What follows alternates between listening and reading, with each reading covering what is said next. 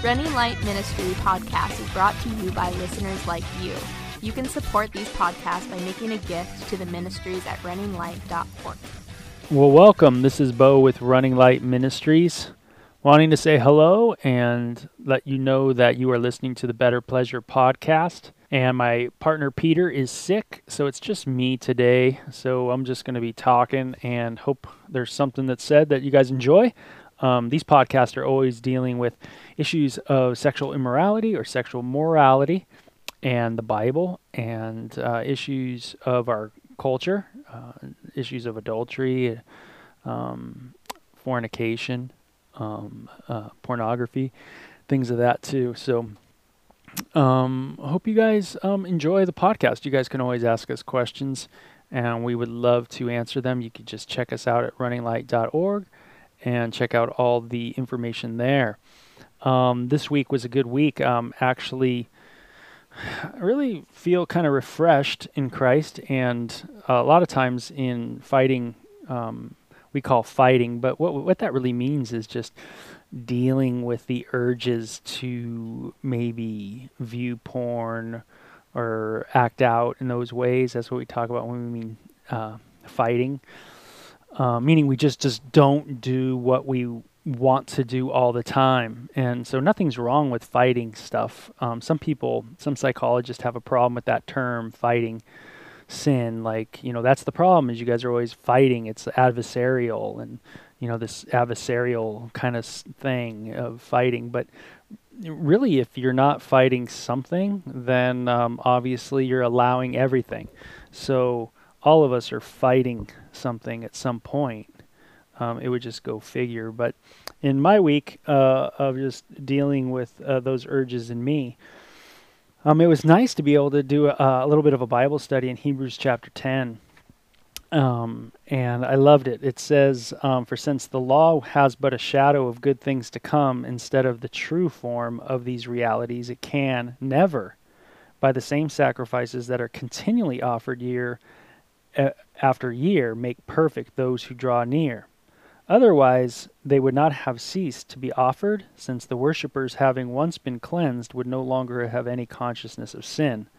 But in these sacrifices there is a reminder of sin every year, for it is impossible for the blood of bulls and goats to take away sins. Hebrews chapter 10.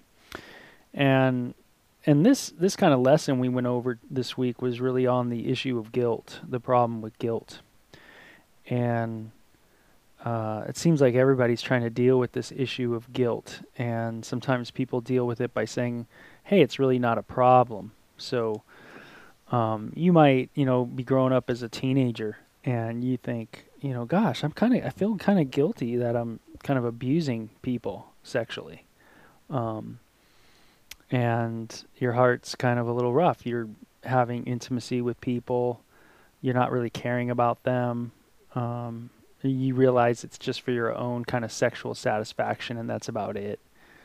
Um, and something in you is kind of just bothered about it.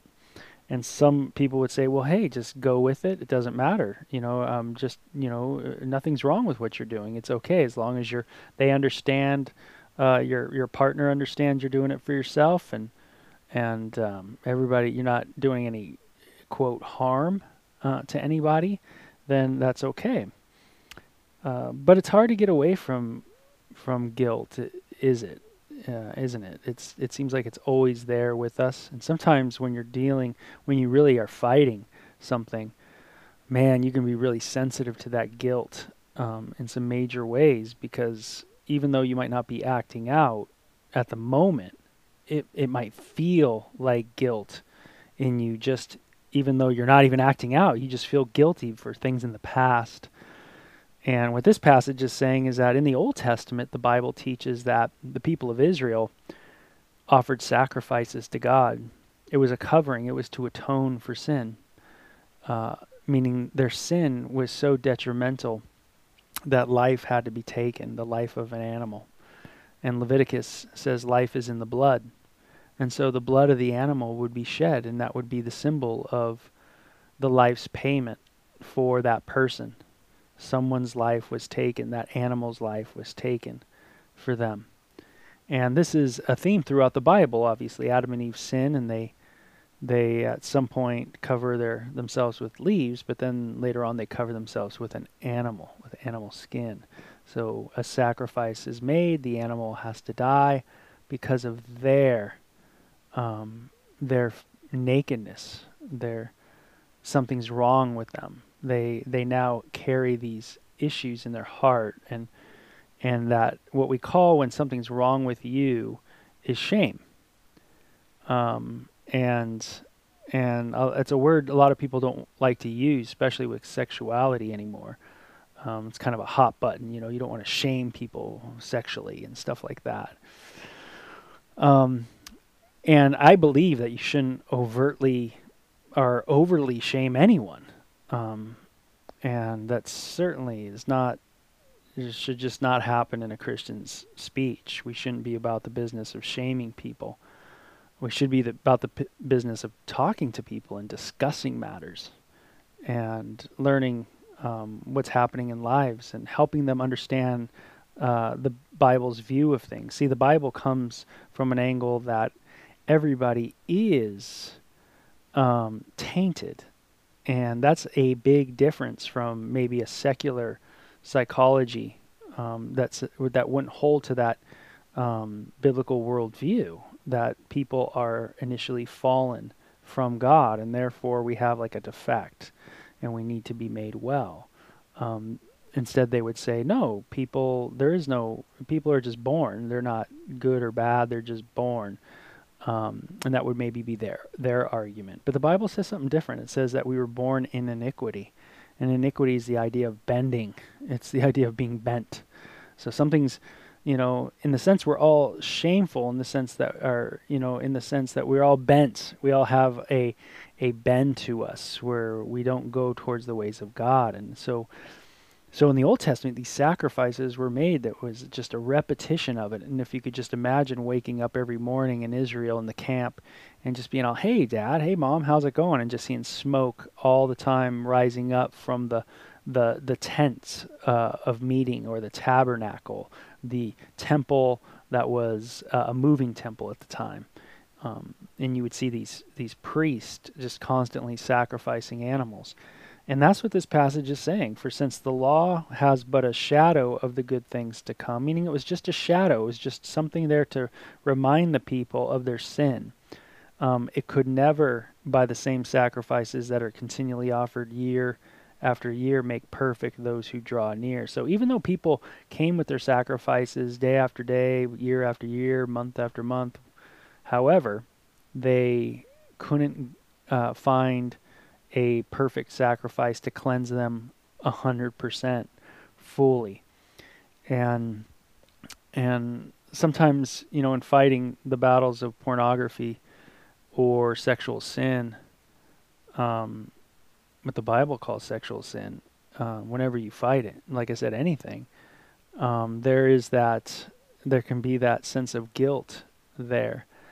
Um, the sense of shame, you know, we have to understand that that just as we're going to deal with how guilt is taken care of, shame is taken care of the same way.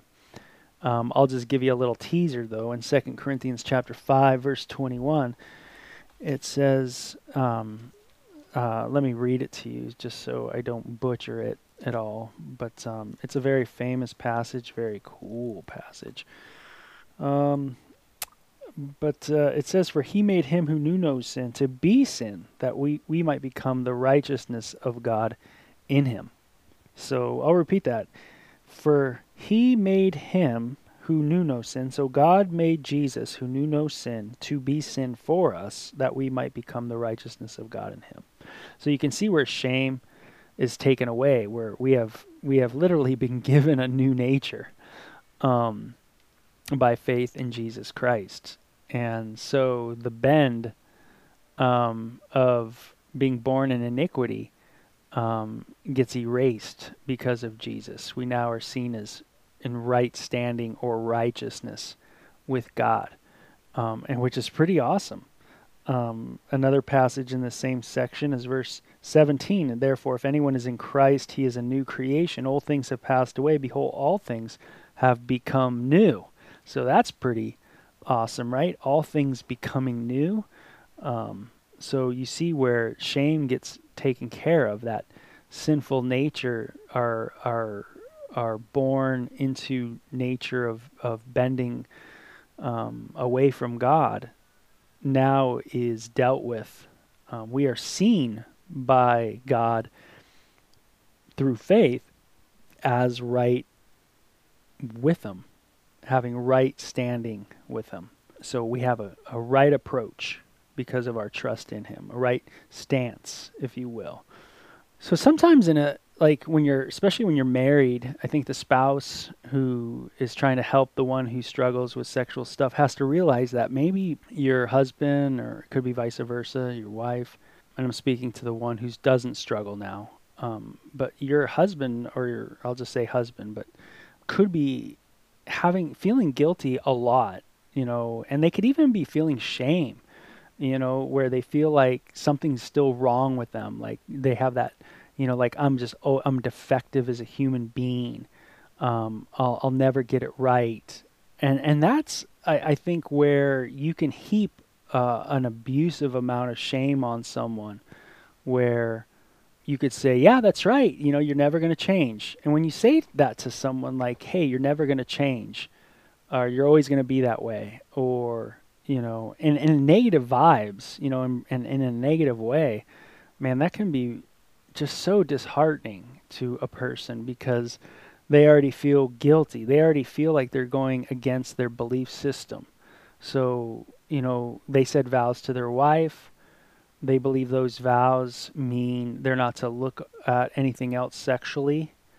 Um, and they do um, and they have, so they feel guilty, so they have a guilt. But then there's that shame of trying to change and it not happening at quite the speed that they want it to happen, and so they feel that that there's something wrong with them. You know, inside, like they they're never going to be able to change. They're just that's the way they are. And so if you come at them and say, "Hey, you know, you're never going to change. You're always going to be the the same." that kind of shaming can be tough, especially if you're dealing with a teenager. Could you imagine like what that would do to a teenager if you say to the teenager, you know, you're never going to change, especially in Christianity because you're teaching them as they're growing older that we have a sinful nature, that we do are born in iniquity. We do have a, a sinful bend. So we already are in a shameful state uh, to begin with. And then obviously through Christ, we, that, that shame full place has been remedied, meaning now we've been seen, we're seen as good with God through faith, which is awesome. Um, so then, if you heap on more shame and you tell that teenager, man, you're an addict, you're never going to change, you know, you are, you know, you are just a perv forever. And, or you just say those cunning things, man. Or like, you masturbated, that's horrible. You know you're just a perv like every other person. Or how could you daughter uh, you know self gratify that's that's horrible. Or i can't believe you. You're a slut. Or you're a whore or saying things like that is just man it's just like vile. And you know just hearing those things just break my heart. Um, you know and i didn't come from i wasn't raised in a in a christian home per se you know so i wasn't raised around this kind of lingo. But if I heard anybody, uh, any parent calling their their daughter a whore or a slut, um, even if the daughter had sex, and then you say, you know, you're a whore, or man, that's hardcore. Um, and then to say to them, you know, you can't change, or you're just always going to be a whore. Now you're dealing with, you know, something's wrong with them. Um, and you know, sex is.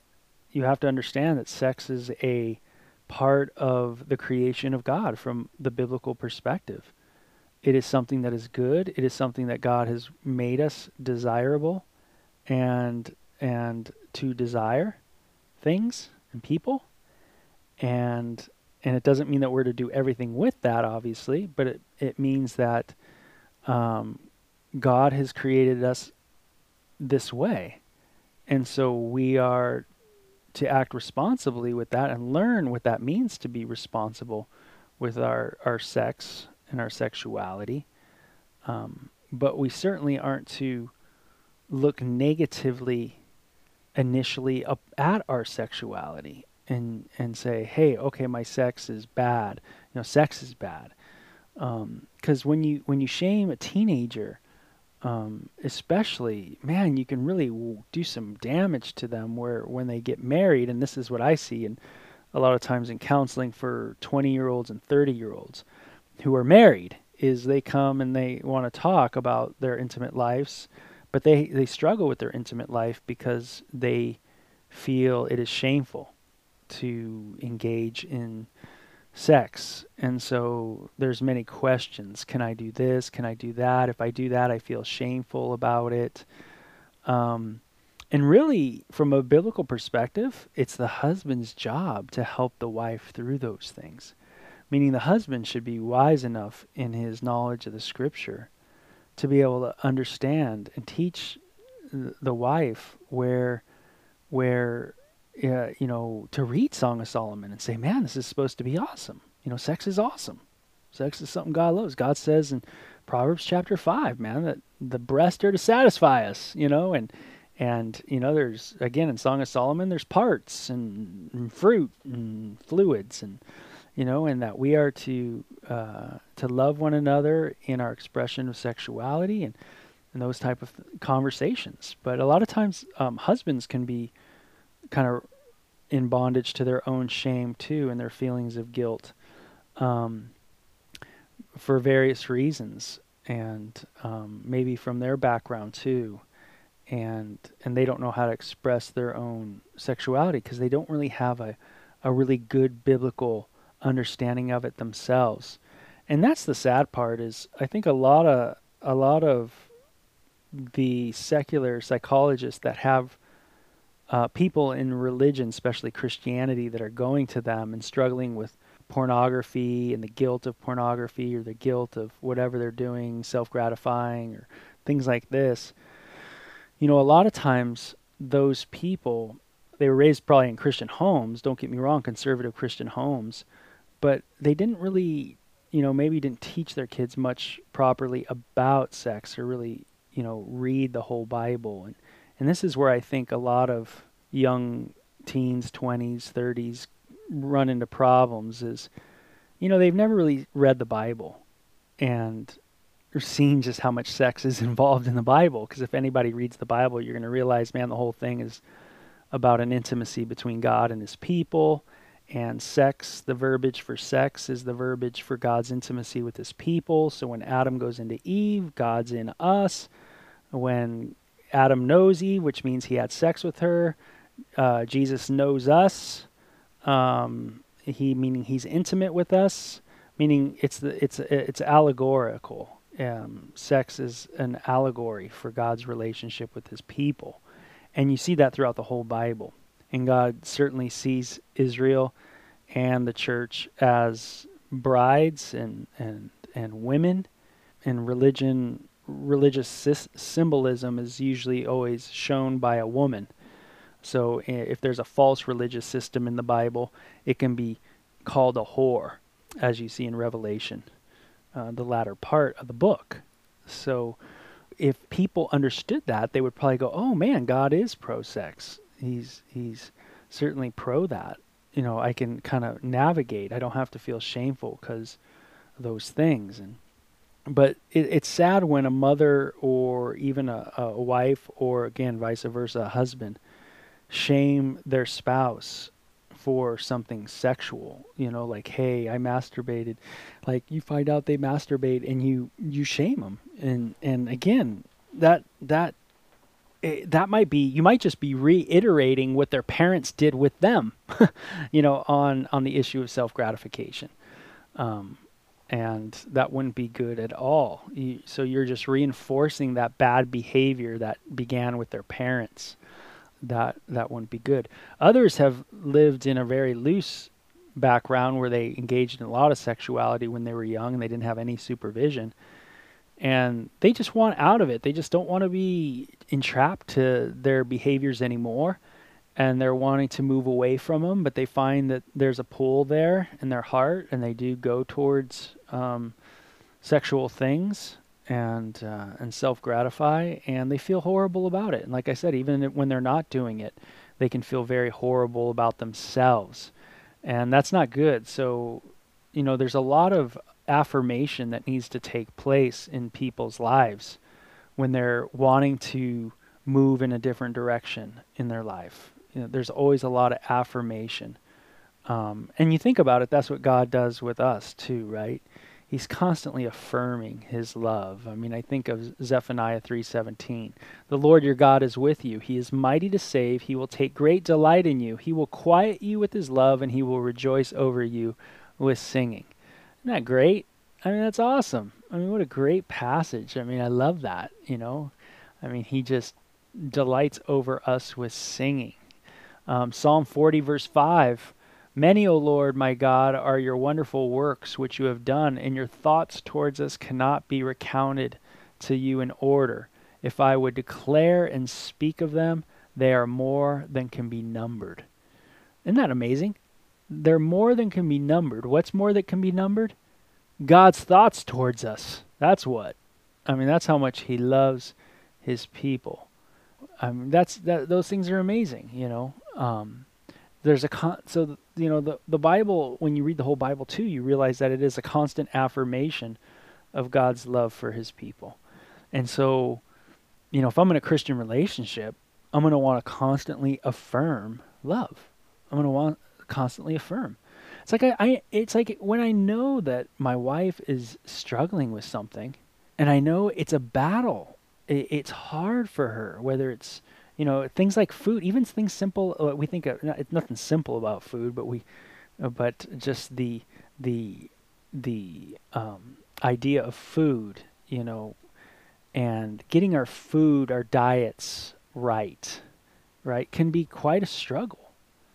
And if if my wife was, you know, uh, confessing something to me about that, I wouldn't be like, "Oh man, you're never gonna change. How could you? How could you eat that burrito? You know what is wrong with you? You know, I mean, you know why you're not gonna change? Because you're Mexican, and you ate the burrito, and that's and my wife is Mexican. I married into a Mexican family, and you know, but what if I said that to her? like, man, dude, that be that's just so harsh. I mean, let's face it, that's just so harsh. So, you know, affirmation is is vital in helping people through because you know, a lot of us feel like we're still under the blood of bulls and goats, meaning we always feel like we're never going to have forgiveness of sins never going to be forgiven. We can never because we keep sinning, we keep struggling, we keep battling. Um, you know, and even when I'm doing good, I'm feeling like, man, well, I wasn't doing good last month or the, you know, last week or maybe the day before or a year ago. And man, that's a bummer. And, you know, and it, and you don't forgive yourself, you know, and then and then, you know, people in your life don't forgive you either and they don't affirm you. So um, you know that kind of thing very difficult. It would be interesting it's always in i know it's very difficult but most people don't most couples don't even talk about sex. They just don't talk about intimacy together. They don't talk about pornography together. And the reason why you would talk about pornography together is because pornography's free in our culture. That's why you would talk about pornography together because it's free and it's available to your six year old child when they go over a friend's house and they're on the tablet. Um, meaning, if your kids potentially could be watching triple X porn, it's probably something that you guys bring up at some point in your marriage too and talk about and you guys kind of kind of start talking about these issues and and things like that and just kind of you know having some dialogue about it and for many people it just it's a horrible topic for them. And that's what i find is like many women don't want to go there. They don't want to go there because they think every time pornography is being mentioned it has something to do with a man not wanting to be with them. And that's not the case because let me just take it, take it to the 6-year-old when the 6-year-old is watching porn is it because they want to have sex with that person on the screen? No. They're just they stumble on it.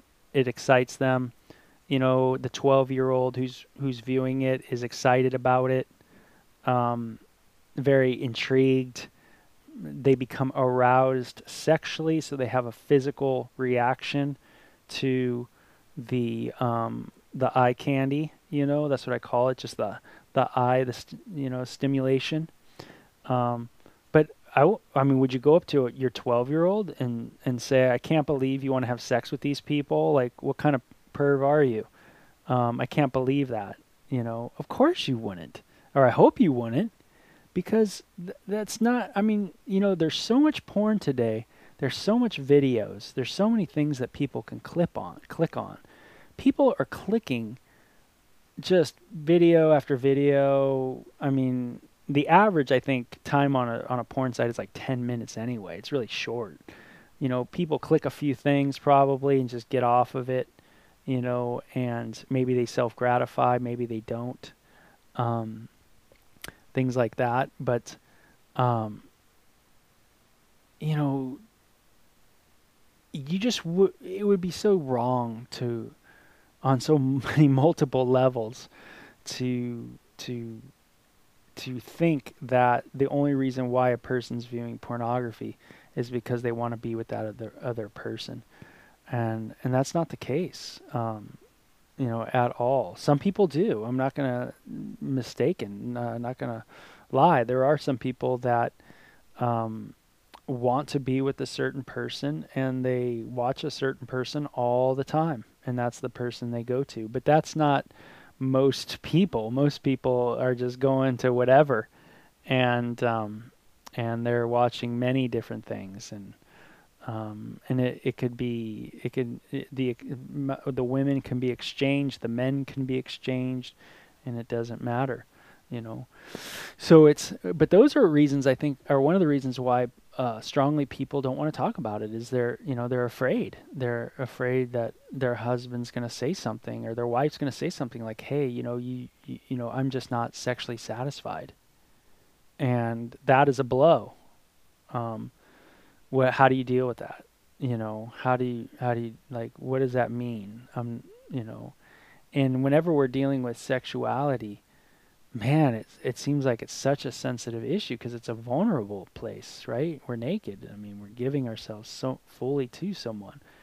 And to say to someone you know you you know it just it doesn't seem like you're into it. You know if you had a dialogue and you're like well it doesn't seem like you're really into me. You're not really into the the sex at all. Um, man, that would be huge. I mean, that would probably hurt quite a bit. But thing is, is you know, if you affirm, if you start conversations off with affirmations saying, "Hey, I love you. I'm for you. I made a commitment to you, and I am in that commitment for you, uh, with you, um, and I'm not going anywhere." You know, this talk's going to be difficult, but let's let's do it to to progress in our marriage. Um, you know, that's what we want to do. We want to learn we want to progress in our marriage. If you could start it off like that, that would be great. But the only way you're going to be able to have these kind of talks on sexuality is if in your marriage you guys are are good with talking about issues in general. Um, there's no way you're going to talk about sexuality if you don't talk about other things. Because um, sexuality is going to be too sensitive of a topic and it's going to potentially be a hurtful topic or it could be um, and you just won't go there. So, you know, the question I always ask is, you know, do you guys talk? Do you guys have times of confession? Do you guys talk about things? Are you guys affirming your love for one another normally, daily? Um, do you guys enjoy each other? Do you realize that both of you have faults and flaws, or desires, or wishes and wants? Um, are you guys okay with understanding that you, you can't meet every need that each other has? And those type of things. And and then going from there like i said most couples are going to be like no we don't feel we don't talk about those things. And so you almost have to start at that ground level you know in your marriage and go hey let's just start praying together. Let's just start talking about our lives together. Let's just start affirming our love for one another. Let's just work on that. Just affirmation. So I, I would imagine many marriages are at a very elementary level. They don't want to talk about how they parent they don't want to talk about their fears with their kids. maybe a husband traditionally just wants to go watch the ball game, let the wife deal with stuff, but they never really get together and, and do things together and talk about them together and really think through them, pray about it. Because when you do, then then sex is just another part of that, and you can talk about sex and you can talk about what you like and what you don't like, and you know, and even talking about pornography. What is the lure? You know, what are things that you're attracted to? You know, what is the pull of your heart at times? You know, because it would be foolish for me to think my wife doesn't see something attractive other than me. That would just be very naive. Um, to say, oh, my wife, she doesn't find anything attractive, nobody attractive other than me. That's it. Um, you can live in that Peter Pan land, but um, but I think it's very naive to to do so. Um, meaning, there we live in a world where there's many people that are attractive, but it doesn't mean I want to have sex with everybody. And to be able to explain that and talk about those issues and be okay with it, where you know, I remember growing up and my mom um, loving. I think it was like Robert Redford. He was he was an actor, and he. I remember he had a picture of. She had a picture of him, um, if I remember, and uh, I could have it wrong, but I remember. I think a picture of Robert Redford that she had, and she always liked him as an actor and thought he was a good-looking, handsome man. But wouldn't that be weird if the husband was like, her husband was just like, uh, like, oh, I'm offended that you find him attractive. Like that's so that's I can't believe that. That is an offense to me. You know, I should be the only one attractive to you. Um, you know, and and and somehow that husband would equate her attractiveness to Robert Redford as lust. That would be wrong. Um, that's a wrong equation. Just because you're attracted to someone doesn't mean that you lust them, meaning you want to sleep with them uh, you're you're lusting them. You want to be with them. You don't want to be with your wife. You want to be with the other person. I would think that would be considered, but it doesn't mean that just because it's wrong, it doesn't mean we don't talk about it. We need to have these kind of conversations, and they're not easy. I mean, I, I, I totally admit to it that you know me and my wife have you know we have a wonderful relationship and we've known each other a long time and we've had a lot of talks and a lot so many different conversations about sexuality and sex and things of that nature. And and you don't want all your talks to be serious. You want some to be playful and funny and and that way when the topic of sex comes up it's not always this hardcore we're going to have a sit down and kind of thing. And it's learning how to integrate the most one of the most basic functions of humans into conversation, which we just have not done a great job at all in our marriages and in our upbringing of children.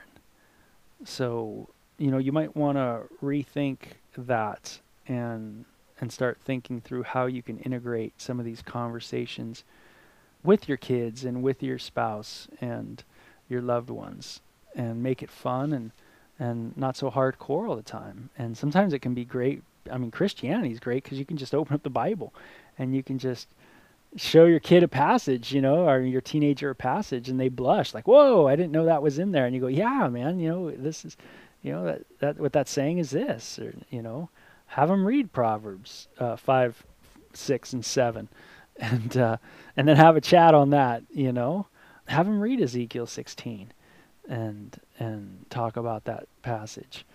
Um, you know, go over things like like those passages and and discuss them. Now, getting back to the idea of guilt and shame, you know, we read the passage from Hebrews, which was really important because it talked about how we feel guilty and sometimes we just feel consistently guilty. And really, the remedy for that is we have to fix our eyes on Jesus because in Hebrews chapter 10, 5 through 10, it, it goes on and it says, That is why when Jesus came into the world, he said to God, You did not want animal sac- sacrifices or sin offerings, but you have given me a body to offer. You were not pleased with burnt offerings or other offerings for sin. Then I said, Look, I have come to do your will, O God, as it is written about me in the Scriptures. First, Jesus says, you did not want animal sacrifices or sin offerings, or burnt offerings, or other offerings for sin, nor were you pleased with them, though they were required by the law of Moses. Then he said, Look, I have come to do your will. He cancels the first covenant, which is the old Moses one, to put in the second into effect, which is him laying down his life, using his body. For God's will was for us to be made holy or whole or complete or mature by the sacrifice of the body of Jesus Christ once for all time. Isn't that great? Once for all time. Now, that is a biblical truth that's really important because it says, once for all time, we were made holy by the sacrifice of the body of Jesus, by the body of Jesus, by him laying down his life for us. His blood that was shed, it says in the book of Peter, on the cross, it says. So you need to affirm that the person's life who struggles with temptations in this area because they can feel guilty even when they're doing good, even when they're having a good day or a good month. And that guilt is not true. It's not the true position that they have with God, but it's just the way they feel. Even someone who is stumbling into the sin, they are guilty of the sin, but they still have been made holy by the body of Jesus Christ.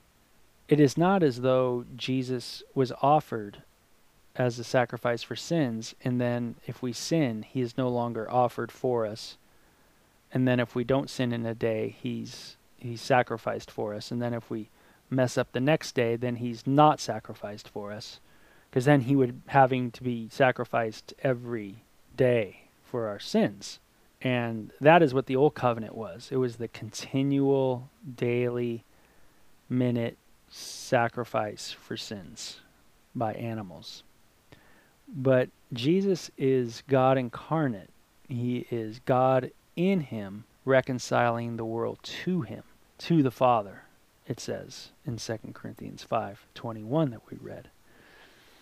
God was in Christ reconciling the world to himself. And that's the difference is it's not an animal. It's literally the infusion of fully God, fully man. The identification with man, the identification with God.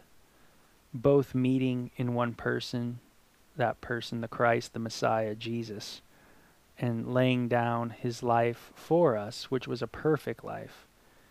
And through our faith, us receiving a perfect life, like a stamp of approval, if you will, a stamp that says you have lived a perfect life, even though we don't. But that's what our faith has done. It's given us a perfect position in Christ. And that is beautiful. So when someone stumbles back into it and they're like, dang, man, this is a bummer, you know, then we affirm these passages to them. We affirm that, hey, Christ sacrificed for you once for it's all, all once for all time sacrifice. Honey jesus loves you. He died for you. He's with you. Man he's he saves you you know. And that that affirmation um, will help him with his guilt and with the shame that he will deal with and that maybe he's been dealing with since he was a kid. Um, that again, that idea of saying, I'm defective still, I'm messed up still, which initially isn't so much a bad thing, but after someone comes to Christ, it certainly is vital that we switch gears and we get the affirmations all the time that we are okay in Jesus Christ.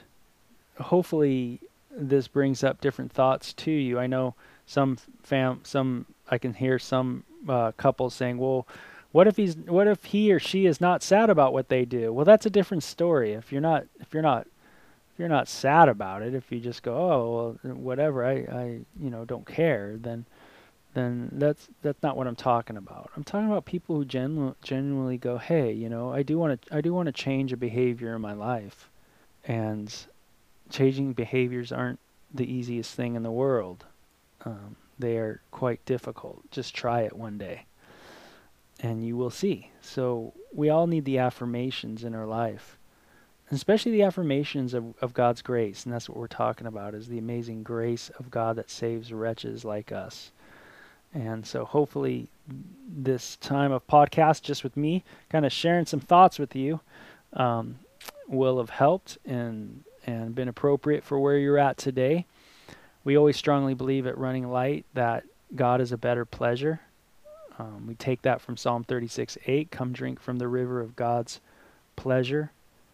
And that's always the battle in our minds is, is do I see God as uh, a beautiful God, a loving God, um, one who can provide, um, where I don't need to go to the old behaviors I want to change.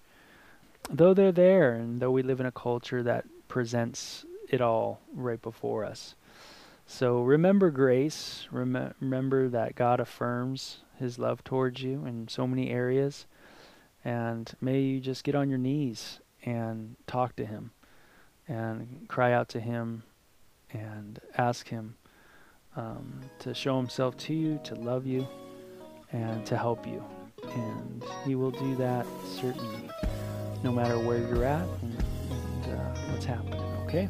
So if you guys have any questions, give us a buzz, bo at runninglight.org, and we'll talk to you guys next week. Check out runninglight.org to begin our two video series Take Flight and Love or Lust. You can also send us questions on Twitter at Running Light or on our runninglight.org podcast page. Like us on Facebook at Running Light Ministries, Psalm 36 8. They are abundantly satisfied with the fullness of your house, and you give them drink from the river of your pleasures.